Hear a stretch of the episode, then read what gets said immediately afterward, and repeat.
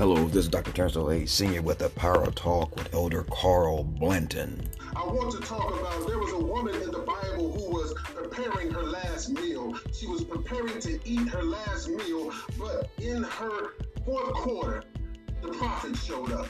In the fourth quarter, the prophet came and told her to give him the meal first. Now, it might seem strange and crazy to you and even to me that this woman thought that everything was over. Somebody today, you feel like like there is no more tomorrow, but I'm here to tell you that God has prepared you for this. God has prepared you for this season and this time in your life.